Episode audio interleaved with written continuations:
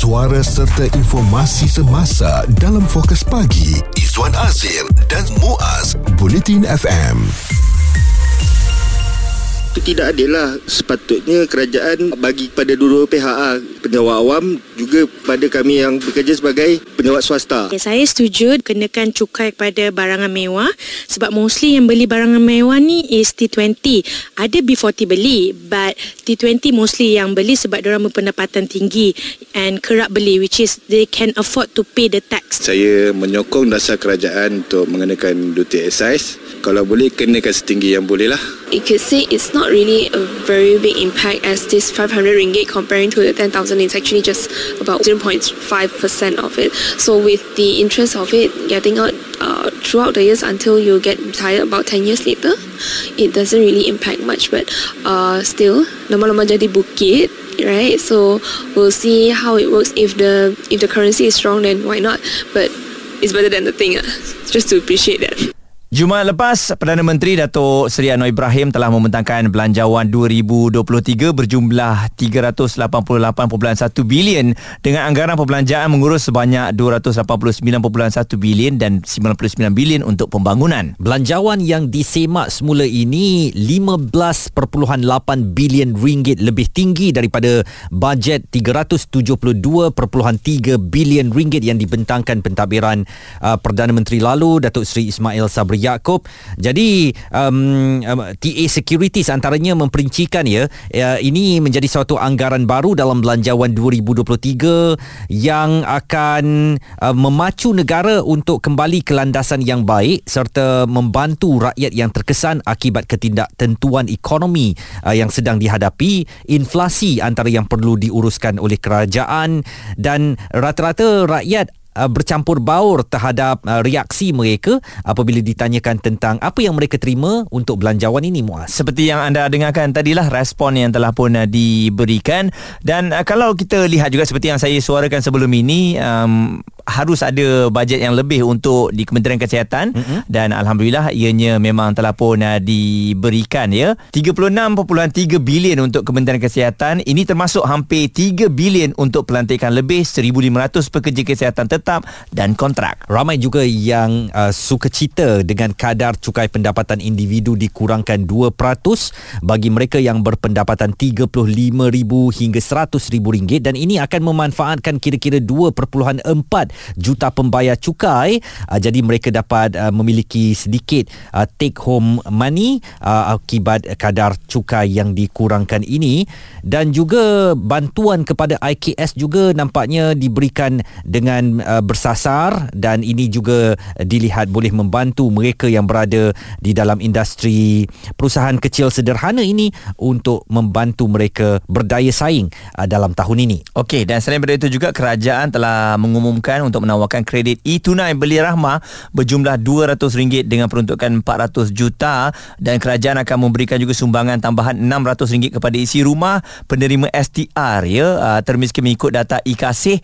Sumbangan ini akan disalurkan dalam bentuk bakul makanan dan juga secara voucher untuk barangan makanan asas bernilai enam ratus ringgit kepada mereka. Dalam tahun ini juga kerajaan akan menyumbang lima ratus ringgit dalam akaun satu K W S P ahli berusia empat puluh hingga lima puluh empat tahun dengan simpanan kurang daripada sepuluh ribu ringgit, dan ini akan memanfaatkan hampir dua juta pencarum membabitkan peruntukan satu bilion ringgit. Kalau kita nak uh, go through kepada semua poin yang diberikan oleh kerajaan ini memang um, agak banyak, tetapi inilah ruangnya dalam jam ini kita nak bercakap tentang apakah impak dan juga analisis Belanjawan dua ribu dua puluh tiga, dan ini antara yang diberikan oleh seorang jemaah menteri sendiri iaitu Menteri Perdagangan Dalam Negeri dan Kos Sara Hidup Datuk Seri Salahuddin Ayub. Secara terang dan nyata mengiktiraf dan memberikan recognition kepada inisiatif Payung Rahmah yang beliau telah memberikan suatu pengiktirafan kepada peniaga-peniaga kecil, gulungan-gulungan usahawan I K S dalam bidang industri makanan khususnya. Okey, dan uh, selain daripada itu juga mungkin menjadi perbualan hangat apa yang dinantikan tidak kunjung tiba iaitu pengeluaran K W S P mm-hmm. yang uh, tidak disentuh, tetapi seperti Izwan uh, telah maklumkan tadi dimasukkan lima ratus ringgit kepada mereka yang mempunyai simpanan bawah sepuluh ribu Izwan eh uh, dan uh, Yelah, seperti yang kita sudah maklum lah, ianya telah pun diwawarkan dari dulu lagi dan beberapa kali telah diumumkan memang tak akan ada pengeluaran, mm-hmm. walaupun ditunggu sampai uh, bajet tersebut, tapi mesti ada sebabnya lah Izwan, eh. Sebab itu uh, diberikan bantuan-bantuan lain untuk meringankan beban mereka. Fokus Pagi, Izwan Azir dan Muaz, komited memberikan anda berita dan info terkini Bulletin F M. Kita sedang menganalisis Belanjawan dua ribu dua puluh tiga. Uh, ada tinjauan pendapat juga yang kami tanyakan di Twitter at Bulletin F M. Apakah anda berpuas hati dengan Belanjawan dua ribu dua puluh tiga? Dan anda boleh berikan reaksi anda. Keputusannya akan kami umumkan di hujung jam ini. Okey, dan kita nak terus menganalisis ya uh, Belanjawan yang telah pun diumumkan. Profesor Madya Doktor Ahmad Razman Abdul Latif, penganalisis ekonomi Putra Business School U P M bersama dengan kita. Jadi, uh, Prof, mungkin secara ringkasnya kalau kita lihat kepada belanjawan yang telah pun uh, dibentangkan ini, manfaatnya adakah diberikan secara menyeluruh ataupun kita nampak lihat ianya diberikan fokusnya kepada individu yang tertentu? Uh, apabila kita melihat belanjawan madani yang dipanggil, um, apabila, uh, kalau dibandingkan eh, dengan uh, belanjawan sebelum-sebelum ini, kalau dulu kita lihat Uh, fokusnya kepada rakyat, peniaga, ekonomi dan juga uh, tata urus, tapi urus. Tetapi kalau ini kita tak sama, cuma penekanannya lebih kepada uh, menangani uh, masalah rakyat tanpa mengenepikan uh, pembangunan ekonomi. Hmm. Itu yang kita nampak, uh, fokus memang benar-benar uh, tidak mahu sesiapa saja uh, tertinggal dan merapatkan jurang uh, ketidaksamaan uh, dari segi pendapatan dan juga kekayaan. Hmm. Bagaimanapun doktor, satu pihak yang terang-terang tidak berpuas hati dengan belanjawan dua ribu dua puluh tiga ini adalah Q P E X yang uh, katanya uh, belanjawan dibentangkan tiada sebarang komitmen uh, untuk menilai semula sistem saraan baru perkhidmatan awam melalui model gaji dan upah yang mampu meningkatkan pendapatan penjawat awam supaya lebih berdaya saing. Apa pandangan doktor? Okay, kalau kita lihat sebelum ini sentiasa berlaku Uh, kata um, usul ataupun kalau kita lihat bajet mini pun sudah ada peningkatan uh, gaji tahunan, uh, walaupun tidak dalam kata setinggi tetapi sudah ada berlaku peningkatan.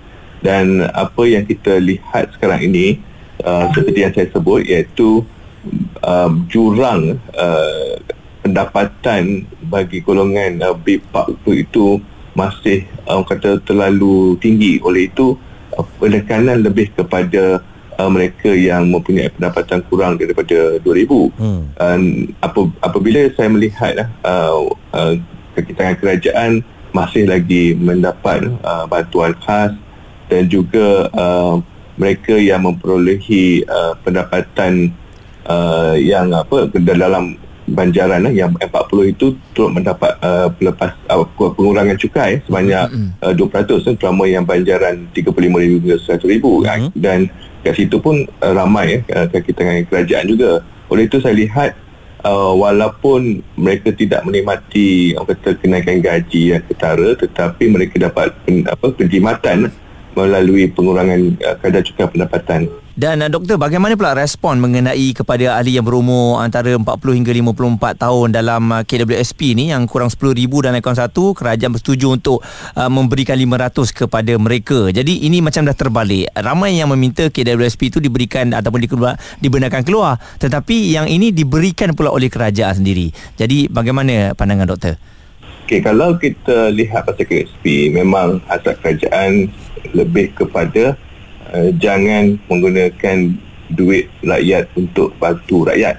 Uh, hmm. Dan apa kita lihat kerajaan sentiasa guna duit kerajaan lah untuk bantu rakyat. Dalam kes K W S P, uh, kita masukkan lima ratus ringgit tu sebagai orang kata orang kata oh, isakanlah lima ratus ringgit kecil sikit, sikit sangat, tapi sebenarnya itu simbolik eh, kepada hasrat kerajaan untuk kata uh, K W S P ni untuk mencarum, untuk menyimpan untuk masa depan. Hmm. Kalau ada Uh, masalah untuk uh, masuk-masuk lain, um, uh, tak cukup uh, uh, lebihan pendapatan, uh, kat situ kita dah kurangkan uh, komitmen cukai. Hmm. uh, kalau uh, nak meniaga, uh, kerajaan dah tambah empat puluh bilion pem- dana pembiayaan untuk perniagaan, termasuk juga sepuluh bilion daripada negara. Hmm. Oleh itu uh, uh, kalau kita lihat eh, kalau maksud untuk uh, mendapatkan uh, duit lah, untuk maksud tertentu tu bukan melalui K W S P tetapi melalui uh, platform ataupun inisiatif lain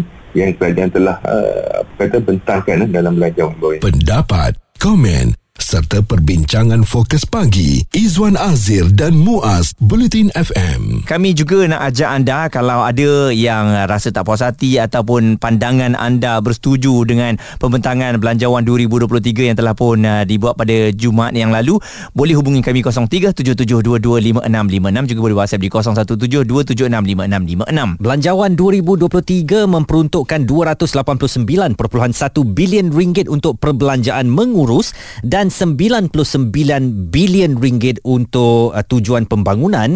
Kita masih lagi bersama Profesor Madya Doktor Ahmad Razman Abdul Latif, penganalisis ekonomi Putra Business School Universiti Putra Malaysia.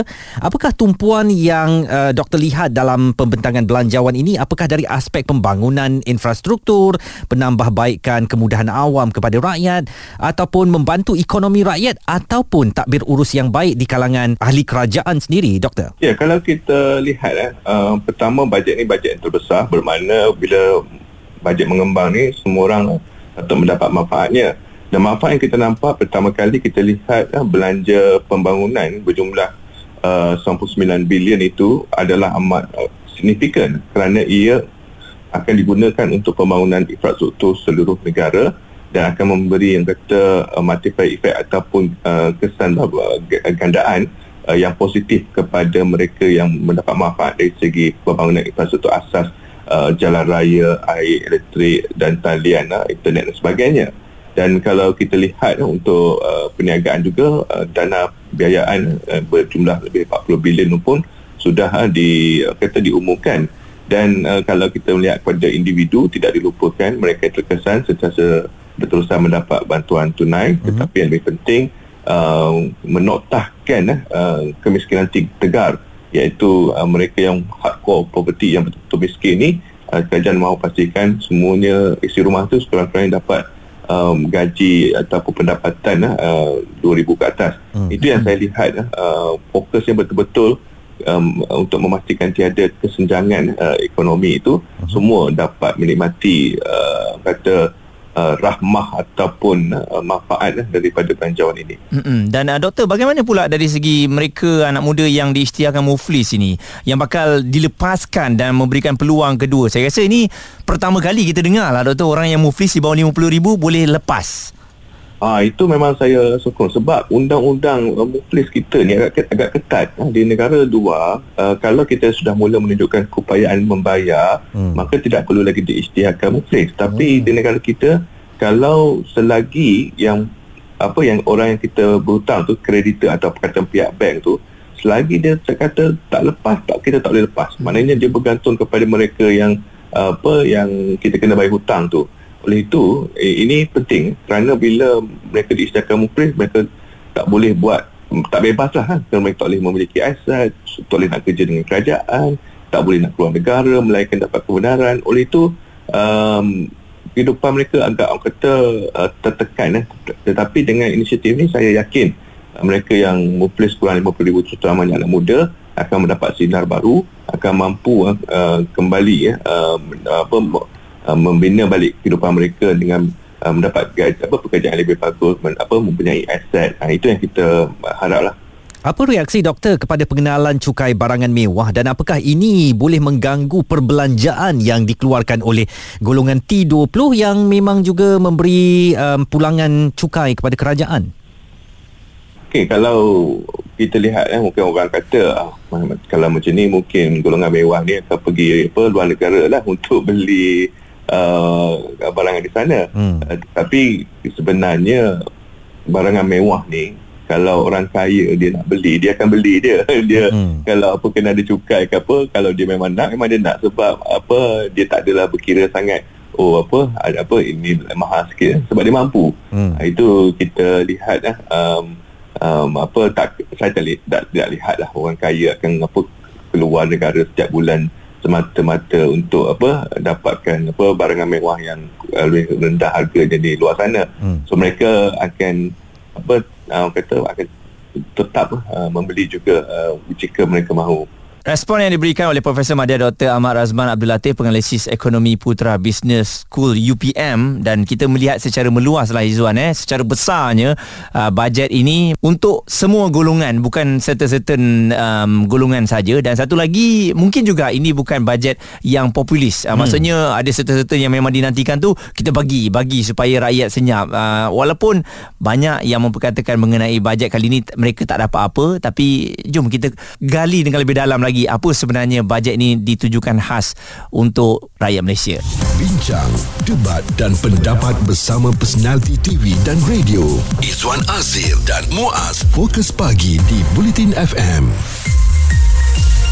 Memperkatakan tentang Belanjawan dua ribu dua puluh tiga yang telah pun dibentangkan pada Jumaat lalu, uh, Belanjawan Madani ini uh, dikatakan kali ini memberikan manfaat kepada golongan M empat puluh dari segi pengurangan kadar cukai sebanyak dua peratus bagi banjaran pendapatan bercukai tiga puluh lima ribu ringgit sehingga seratus ribu ringgit, dan ini sekurang-kurangnya Muaz saya lihat sebagai satu bentuk bantuan kepada mereka yang bekerja di sektor swasta Mm-mm. yang sebelum ini tidak mendapat sentuhan daripada mana-mana bajet yang dibentangkan. Okey, dan kalau anda rasa masih lagi tak dapat uh, apa-apa uh, inisiatif ataupun kebaikan daripada bajet ini, jom kita tengok ataupun kita selam balik untuk pendidikan. Uh, Kementerian Pendidikan mendapat peruntukan tertinggi berjumlah lima puluh lima perpuluhan dua bilion. Mm-hmm. Jadi kita think positif, Izwan. Betul. Mungkin kita tak dapat tapi anak-anak kita uh, mendapat pendidikan yang lebih baik, yang mana satu perpuluhan dua bilion untuk membaiki empat ratus klinik dan juga tiga ratus lapan puluh sekolah daif. Ha, ini yang selalu kita bagi tahu, sekolah ni dia punya facilities tak bagus, tak apa, dah makin apa teruk kan. Hmm. Ha, jadi dengan adanya bajet ini kita harapkan penambahbaikan ini dapat dilakukan. Itu di peringkat uh, sekolah rendah, tetapi di peringkat pendidikan tinggi ya, uh, lima belas perpuluhan tiga bilion juga diperuntukkan uh, untuk pelbagai manfaat boleh digunakan institusi pengajian tinggi awam kita untuk pembangunan anak-anak kita. Dan ayuh kita dengarkan pandangan yang diberikan oleh seorang peniaga ni, saudara Nazrin Al-Al tentang bantuan yang diberikan kepada industri kecil dan sederhana dalam Belanjawan dua ribu dua puluh tiga. Kita orang berharap agihan uh, fund tu akan diagihkan secara teliti lah. Ini kelompok kelompok bantuan tu, orang yang sepatutnya yang terima bantuan tu. So instead of macam bagi kepada random orang apa semua, kita uh, determine lah siapa yang perlukan bantuan tersebut lah. Mm-mm. Dan uh, bila bantuan tu dah dikeluarkan ataupun geran tu dah dikeluarkan, kita harapkan dia wawarkan itu menyeluruh, Izwan, eh, supaya betul, semua orang tahu. Jangan nanti ada geran dah dikeluarkan kita tak tahu pun. Nah, jadi mungkin ada lack of communication kat situ. Dan satu lagi, uh, ini saya rasa bila kita dapat lesen untuk memandu ni, sekarang lesen kan mahal. Hmm. Jadi ada satu um, apa inisiatif yang telah pun diperkenalkan uh, untuk ujian memandu ni akan diberikan percuma. Wah, ini pastinya boleh mengawal bajet peribadi kita dan membolehkan lebih ramai lagi orang menjalani ujian mendapatkan lesen kenderaan. Uh, berikut ini pula adalah pandangan daripada Janaki Dewi uh, tentang lesen percuma ini. Bantu juga sebab ramai orang tak boleh nak ambil lesen kan. Boleh juga uh, yang buat uh, Grab tu, orang yang susah-susah, yang budak-budak yang lepas S P M pun ada orang susah-susah kan nak ambil lesen. uh, Kalau macam tu memang senang lah ambil lesen. Okey, jadi uh, lesen yang akan dapat percuma tu adalah lesen motor kelas B dua, lesen teksi, bas serta e-hailing. Ha, jadi dia akan uh, terus perincikan bagaimana mekanisme dan juga syarat mengenai tanggungan bayaran ujian memandu ini. Suara serta informasi semasa dalam Fokus Pagi, Izwan Azir dan Muaz, Bulletin F M. Kita berbicarakan mengenai Belanjawan dua ribu dua puluh tiga yang telah pun dibentangkan. Peruntukan mm-hmm. uh, pada kali ini telah pun disemak naik kepada tiga ratus lapan puluh enam perpuluhan satu empat bilion. Dan selain daripada itu juga, kerajaan perkenalkan cukai barangan mewah mulai tahun ini dengan had nilai tertentu mengikut jenis barangan mewah. Dan kepada anda yang mungkin mendengarkan kami di Kulim menerusi sembilan puluh perpuluhan dua F M, nampaknya impian hampa untuk mendapatkan lapangan terbang di sana sudah pun menjadi apa apa hmm. ni orang panggil, hampir jadi kenyataan lah. Tidak, ha? Nak dibatalkan. Oh, sebab kerajaan nak memberikan dana yang ada untuk memantapkan lapangan terbang antarabangsa Pulau Pinang dan lapangan terbang Subang untuk menarik pelaburan. Jadi saya pun kampung di Kulim, hmm. saya duk berharap lah naiklah airport tu, naiklah harga tanah pusaka semua ya, kan. Ya, ya. Lah ni tak jadi apa. Tapi tak apalah, kita fikir positif nah. Hmm. Ha, nanti bajet uh, akan datang mungkin ada. InsyaAllah. Mungkin akan menjadi impian satu hari nanti. Dan selain daripada itu juga untuk perumahan, eh, syarikat jaminan kredit perumahan S J K P sedia menjamin sehingga lima bilion nilai pinjaman hmm. untuk dua puluh ribu peminjam yang layak. Dan uh, juga ya, ada internet percuma di lima puluh enam P P R seluruh negara yang akan uh, dipasang nanti. Bagi tujuan itu tujuh ratus dua puluh lima juta ringgit untuk mempercepat pelaksanaan projek jendela dalam usaha menyediakan kemudahan jaringan internet, memantapkan, melajukan capaian internet juga akan dilakukan kerajaan dalam tahun ini. Dan uh, ini pandangan daripada Profesor Madya Doktor Irwan Syah Zainal Abidin. Beliau adalah seorang penganalisis ekonomi. Saya fikir ini cara kerajaan untuk nak membuat keseimbangan lah, sebab kita tahu kerajaan masih lagi belum bersedia untuk melaksanakan cukai yang consumption tax seperti G S T ya. Jadi ini mungkin satu bentuk jalan tengah eh, bagaimana uh, kerajaan boleh uh, meningkatkan pendapatan dengan memberikan cukai lebih kepada golongan berpendapatan tinggi tanpa belum lagi melaksanakan consumption tax yang secara menyeluruh. Dan uh, Izwan, selain daripada itu juga saya tengok-tengok tadi untuk beli rasukan eh, tertarik juga saya hmm. yang mana kerajaan mencadangkan potongan cukai cukai kepada majikan yang mengambil bekas atlet negara. Ha, ni kita nak uh, memberi peluang kepada hmm. bekas atlet kita untuk terus bekerja kan, sambil mungkin mereka buat benda yang mereka suka dalam bidang sukan itu, secara tak langsung majikan pun boleh dapat inisiatif ini. Rakan-rakan kita dari Sabah dan Sarawak serta Labuan juga mendapat uh, peruntukan pembangunan yang memberangsangkan enam perpuluhan lima bilion ringgit untuk Sabah serta lima perpuluhan enam bilion ringgit, dan kerajaan komited untuk terus membangunkan kedua-dua wilayah berkenaan. Dua perpuluhan lima bilion ringgit uh, akan diberikan bagi melaksanakan projek prasarana di Sabah dan Sarawak, membabitkan projek jalan, lampu, bekalan air dan elektrik. Jadi kita harapkan ya, dengan pembentangan bajet yang telah pun uh, diumumkan ini uh, dapat mengeluarkan kita lah ya, dan sama-sama uh, menerima cabaran yang bakal kita hadapi ini dalam ketidaktentuan ekonomi yang berlaku di seluruh dunia. Dan kita mengharapkan mungkin konsep rahmah yang diguna pakai oleh kerajaan Malaysia Madani ini akan menyantuni kita supaya semua segmen masyarakat akan mendapat pembelaan sewajarnya. Terima kasih juga kepada kerajaan kerana melihat kami yang berada di swasta ini dengan mengurangkan uh, cukai pendapatan, dan ini membolehkan kami membawa pulang sedikit take home money lah yang boleh dimanfaatkan untuk pembangunan keluarga. Bincang, debat dan pendapat bersama personaliti T V dan radio Izwan Azir dan Muaz. Fokus Pagi di Bulletin F M.